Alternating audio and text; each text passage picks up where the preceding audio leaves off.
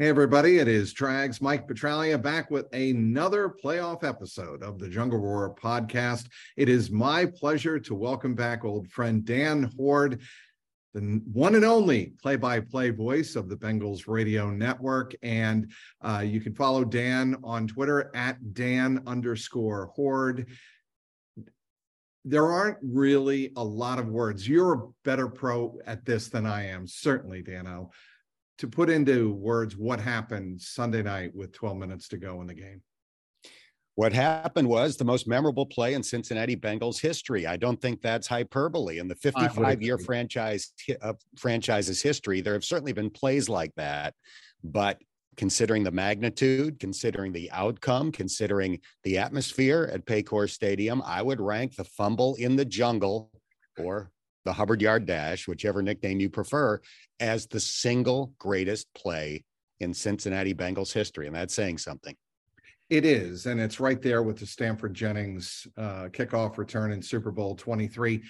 You asked an interesting question, and I had an immediate response to this um, on Tuesday morning on Twitter. And that was Is that the most famous defensive play? In Bengals history. And you go back to last year's AFC championship game in Kansas City, the start of overtime. That Jessie Bates and Vonn Bell collaboration was a big one. And I would say before Sunday night, that would be the biggest defensive play in Bengal history. No? I would say Germaine Pratt's interception in the first playoff game against the Raiders, only because of the catharsis that it provided for Bengals fans. Three decades of frustration without a playoff victory, ending when he caught that ball from Derek Carr just outside the goal line. So for me, that would have ranked as the greatest defensive play in franchise history. And it's amazing to top it uh, almost exactly one year later, uh, running to the same end zone. Right. And uh, what's also interesting about that, the way the game ended, Dan, um, with Germaine Pratt, I believe it was on third down, second down or third down uh, when the Ravens got to the uh, Bengals 17 yard line. The throw over the middle, Pratt almost did it again. He did. He got his right hand on the ball and he's really had a knack for making big plays. I had the opportunity earlier today to visit with longtime defensive assistant Mark Duffner, who's coached linebackers for most of his NFL career. And he basically said Germaine Pratt is the most unsung linebacker in the NFL. He deserves so much credit for how much he's improved from a guy who had played safety early in his career at NC State, really didn't know all he was uh, doing, to, you know, to the extent that he does now early in his NFL career. And he studied so hard. He's such a student of the game and a really instinctual player. Boy, has he become good. And as great as Logan Wilson is, and I think that Logan Wilson is worthy of being a Pro Bowl player, Germaine Pratt isn't much uh, off from the way that uh, Logan Wilson has performed this year. Well, not only that, Dan, but on the fumble in the jungle, it was Pratt who stood up Huntley so that Logan could come over the top and knock the ball free. If Germaine Pratt doesn't make that play, Huntley likely gets enough leverage, enough momentum to lean over and try to do what Trevor Lawrence did on Saturday night against the Chargers. I agree with that. And the play that the Ravens ran didn't call for him to go up and over. He was getting pushed from behind by a couple of behemoths and was supposed to go low. So perhaps the fact that Germaine Pratt met him uh, was one of the reasons why Huntley decided to go up and try to extend the ball over the goal line from a distance where it was not easy to get there and gave Logan Wilson the chance to punch it to Sam Hubbard. Uh, it's interesting after the game. I don't know if you saw the quote. You probably did. How John Harbaugh described that play. Tyler Huntley, to your point, was supposed to burrow into the end zone. I just, I when I was writing the column after the game, Dan, I I read that and I'm like, oh my God, the sweet irony of of Harbaugh saying that just struck me in a very humorous way. I agree with you, and it's been interesting. You know, some people have used that quote some people capitalized the B in Burrow as if he was trying to perform a Joe Burrow like move. And I think John Harbaugh meant it with a smaller B, Burrow, yeah. as in an animal, you know, burrowing into the ground. Exactly. I think that's how he meant it. But it's interesting that the different reporters took it different ways. Okay, I want to get into the uh, inside baseball, if you will, of your call with Lap uh, of obviously uh, Sam Hubbard's 98 yard uh, fumble return for a touchdown What goes through your mind when you see the ball pop free, and how do you keep pace uh, or keep up with the pace of the play and try to describe everything accurately? Well, I think if you listen to the call, I think we got the tone right. I think the excitement level was right. As I listened back to the play, I would have liked to have provided a little more detail, especially on the punching of the ball by Logan Wilson. But when you're watching the play in the moment, you see the ball come free and right. aren't exactly sure how it happened and who was responsible for it. Uh, but in terms of kind of the inside baseball, you're just reacting uh, as honestly and emotionally as you can. You're trying to be descriptive. And uh, like I said, I think the tone was right. If I had the chance to go over and do it again, which you never get as a play by play announcer, you get one shot at trying to get it right. I would have liked to have added a couple more details, but it is what it is. So here, here's what I loved about your call and why it was different than Mike Tirico, who, as you know, I, I asked Zac Taylor about that on Monday because that was the only play Zac Taylor went back and watched on the TV copy, uh, according to what Taylor said on Monday. But what I loved about your call was you alternating with lap, back to you, back to lap. It was perfect uh, simpatico. I thought it was really, really well done and really fit the moment for any Bengal listening to that broadcast, Dan. Well, Dave Lapham deserves the credit for that because I'm describing what Sam Hubbard is doing, and he had the timing to say yeah. the things that he said kind of in between my phrases.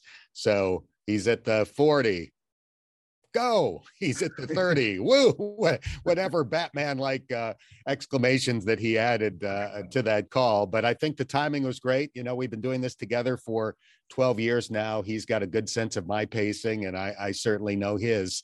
So uh, I, have been saying there was a little bit of a PB and J vibe there, where you take two things that are a little bit different and you put them together, and you get a good sandwich out of it. And I'm glad the way that's that's the, uh, how it turned out what what was your reaction when you i'm sure you went back and, and listened to tirico's call on nbc what, what did you think of that call?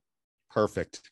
Absolutely spectacular. Again the tone was just right but i loved how he worked in hometown hero or the cincinnati kid, cincinnati kid i guess right. is what he said for sam hubbard uh, the first thing he said, that's a live ball. I believe that was the expression that he used when the Bengals started running it back. So I thought it was absolutely perfect.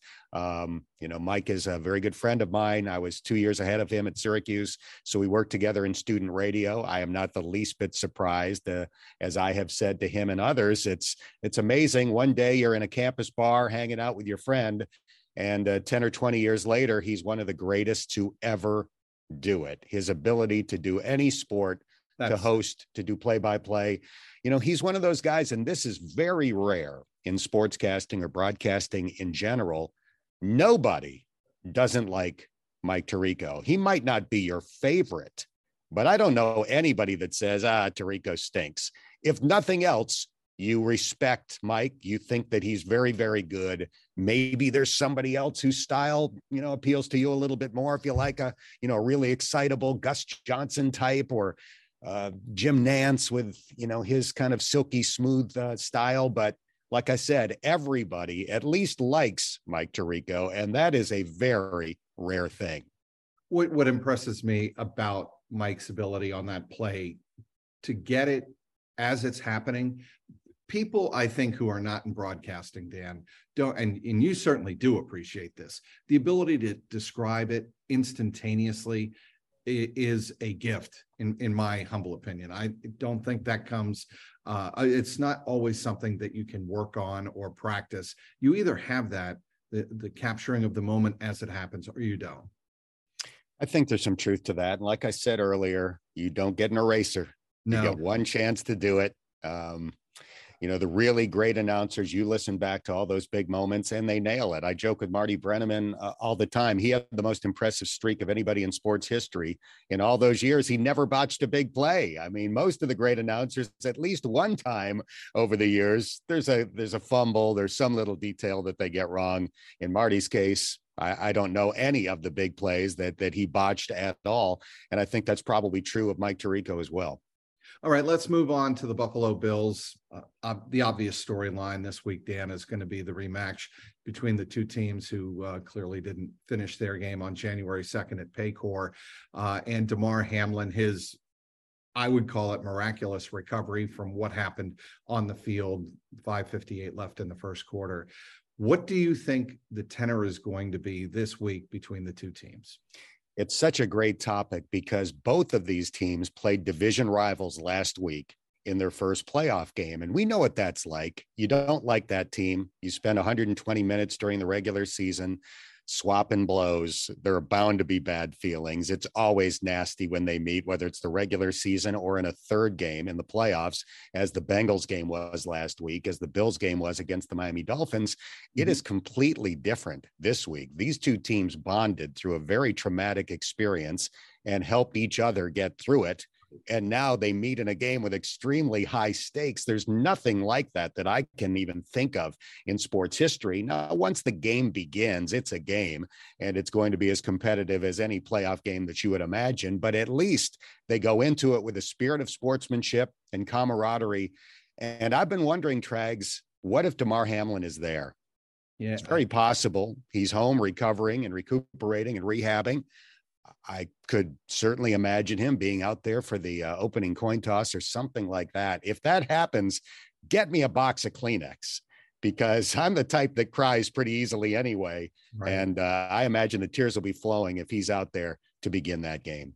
It will be uh, indeed an incredible moment. You're not going to hear uh, the Roquan Smith stuff coming from Baltimore like you did last week. It's going to be the reason I asked why what kind of tenor do you anticipate is I think it's going to be vastly different. And even Zac Taylor said on Monday, he acknowledged that uh, the bond that the city of Cincinnati and the city of Buffalo have is very unique. And, you know, as you well know, uh, this started in 2017, not just with Damar Hamlin, but you know the donation to the Andy Dalton charity when, uh, or the Andy Dalton Foundation when the Bengals helped get the Bills into the playoffs for the first time in forever uh, at the end of that year beating the Ravens, ironically, in Baltimore, did the Bengals.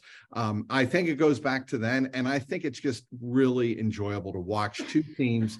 Obviously, both have incredibly fierce, uh, loyal fan bases, as Lou Anarumo pointed out on Monday, but both teams have a hunger to win their first ever Super Bowl. It's just an incredible storyline to me. It is. And I think the two fan bases kind of like the other, which is also unusual. I don't think we're going to see a lot of sniping back and forth uh, on social media this week between the two fan bases. You're obviously rooting for your team to win. There's no question about that. But I think there's a respect and even kind of a like going back to that Andy Dalton uh, New Year's Eve game in Baltimore between the Bengals and the Bills. Most certainly. And uh, Dan, I want to get your opinion uh, as we wrap it up here on the uh, Jungle Roar podcast, uh, playoff edition, volume number two, uh, the offensive line. That's going to be the number one concern and the number one topic on every Bengals fan's mind, I think, heading into this week. Uh, we've already seen the ability of Hakeem Adeniji to fill in for La'el Collins, who is gone for the year week to week is what Zac Taylor called Alex Cappa and Jonah Williams. What do you make of what's going on with the offensive line and where does it stand? It's a shame. They did exactly what they needed to do to fix it in the offseason with the three free agents and the drafting of Cordell Volson. And after a little bit of a shaky start in the first couple of weeks, that unit's played well. Certainly top half of the NFL. I think better than that, probably top third of the NFL, which would put them in the top 10.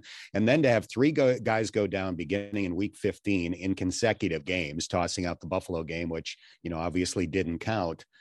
I don't know how you overcome it. I, I know some people are saying, well, even with a new left tackle, whether it's Jackson Carman or somebody else, the offensive line is probably still a, as good as what they went to the, the, Super Bowl with last year. That might be true. I don't know. But what were we saying early in the year? This time, this line needs time to gel. It takes time on task, reps together. This group isn't going to have that opportunity. I mean, they'll do it at practice, but that's very different from doing it in games. And it's a huge concern. If they pull this off with 60% of their starting offensive line missing, uh, build a statue to Frank Pollack and Joe Burrow and the rest of the team because that is a incredibly difficult thing to try to do against a team as good as the Buffalo Bills. And I asked Zac this on Monday. Joe Burrow has to be his sixth offensive lineman. in this game and going forward. I mean, he was to a degree in the playoffs last year. Um, you know, obviously he took 19 sacks, I believe it was, uh, in the postseason, but he is really going to have to up his game in terms of reading pre-snap, anticipating pressures, I think a little more keenly, uh, and getting rid of the ball, as they say, Dan, on time he does that as well as just about anybody in the NFL. But I think the other element of what you're talking to is throwing it away more than he typically would. Uh, I think Joe has come a long way this year in knowing when to try to extend a play and when not to. But I think you've got to take that up a notch uh, with the battered offensive line. Some of those miraculous spins, run backward, go forward, go sideline to sideline. He might have to uh, abandon that notion in this game and chuck it out of bounds just because there will be more pressure, undoubtedly, uh, in those situations where it's more than a, a three step drop and a quick throw. What about running him out of the pocket more? Design by design. They haven't done that that much in his three seasons, and I think there's a reason for that. I don't think that's what he likes to do the most. I think he prefers to have the full field read. You know, when you roll out, unless you're John Elway, it's awfully hard to throw way back to the left side of the field if you're rolling to the right or vice versa. And I think Joe likes being able to scan the field, look yeah. at all of his targets, uh, look at the coverage, and react appropriately. That's his strength. Uh, so because of the offensive line situation, I could see a few more rollouts, but I don't see that becoming uh, the primary way this team tries to throw the ball. The one more thing that they have to do, they have to be able to run the ball when they need to run the ball. They do. And, uh, you know, Buffalo isn't as good as Baltimore is at stopping the run. It was 2.8 yards per carry last week against the Ravens. It has to be better than that this week. The Bengals aren't going to suddenly morph from being a passing team into a running team passing is the key to why the Bengals made it to the Super Bowl last year and why they've won nine straight games going back to Halloween night this year. So uh, I would not suddenly expect them to to run it two thirds of the time or anything like that. But when they do run it, they have to be more efficient than they've been in recent weeks. I've told people, Dan, that if this game is close in the fourth quarter, I like the Bengals' chances. Think about this, Dan. They have been blown out in only one of their previous 17 games. Obviously, they didn't complete the Buffalo game. Only one time were they non competitive. And to me, that's a remarkable number. I agree with that. And I do think it's going to be close in the fourth quarter. So I hope your prediction comes true. I think even with the offensive line situation, the Bengals' defense defense is good enough to keep them in any game. Buffalo has obviously had a problem with turnovers in recent weeks. I will knock on wood as a Bengals broadcaster and fan that that continues on Sunday at three o'clock uh, because that's going to be a huge key. It always is. I think the Bengals are 11 and two this year when turnovers are even or in their favor. So they're awfully tough to beat when you give Joe Burrow an extra possession or two. And if the Bills do that on Sunday, I do think there's a chance the Bengals can go in there and pull off the upset. And who knows, maybe wind up back at home if if Jacksonville does them a favor and beats Kansas City he is Dan Hoard. He does a remarkable job, an outstanding job uh, with the play-by-play assignment duties of the Cincinnati Bengals radio network, along with the one and only Dave Lapham. They are a great tandem. Love listening to them. And I will tell you this, Dano, I put you right there with Marty and Joe. You are right. I'm there. not worthy. I'm not worthy of that, Trags. I do appreciate the kind words. Look, I, I, grew up with Marty and Joe, and they are on the they are the Mount Everest yes. of Cincinnati sports broadcasters and play by. But you are, let's say, at the camp level, about uh, a thousand feet below them. You're you're you are very close to the pinnacle, my friend. Well, that is rarefied air because they are the Mount Everest of Cincinnati broadcasting, never to be reached. But I do want to say this Okay. On Saturday Night Live, when you host for a fifth time, they give you the blazer as a member of the Five Timers Club. I am now a three timer on the Jungle Roar podcast. So I don't know if that gets you a a t-shirt or what, but I am proud to have been your guest for the third time. I am having orange blazers with black stripes made at the tailor later, probably next month when the uh, off season picks up and I have some time to do it. I'm what what does it what does it take to get the Blazers? Three times enough, or will it be my fifth time? Five times. All right, five, five times. I look forward to being a five timer. you're getting a blazer. No question about it. He is Dan Hoard. Follow him on Twitter at Dan underscore Hoard.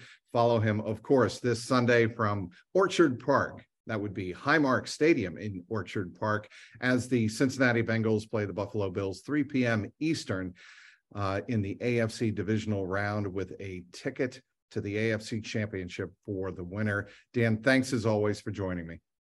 My pleasure, Trags. Let's enjoy some buffalo chicken wings on Saturday night. All right. Oh, I cannot wait. He is Dan Hoard. I'm Mike Petraglia. Thanks for downloading this episode of the Jungle Roar podcast. Of course, you can subscribe, click and subscribe on the link below on the Jungle Roar podcast YouTube page. Until next week, I'm Mike Petraglia for Dan Hoard. Thanks for watching.